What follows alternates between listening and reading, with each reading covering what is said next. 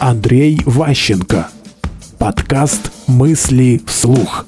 Третий сезон. Как соединять людей? Бизнес-процесс – это способность разбить на маленькие кусочки некое непрерывное действие. Вот у вас есть кино, оно непрерывное, некое повествование, о котором вы плохо понимаете, что это сделал режиссер.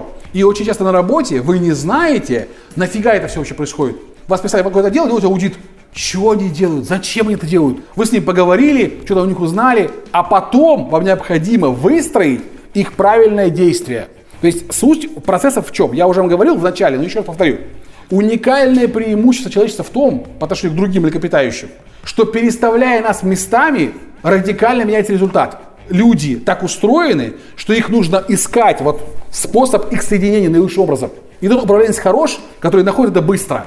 Процессы – это простейший способ любую структуру привести к некой, некому оптимуму. В компаниях ничего не делается в одиночку, все делается групповой работой. Просто в большинстве случаев у нас в такой стране устроено, что один сделал все, а остальные его контролировали. Но это тоже процесс.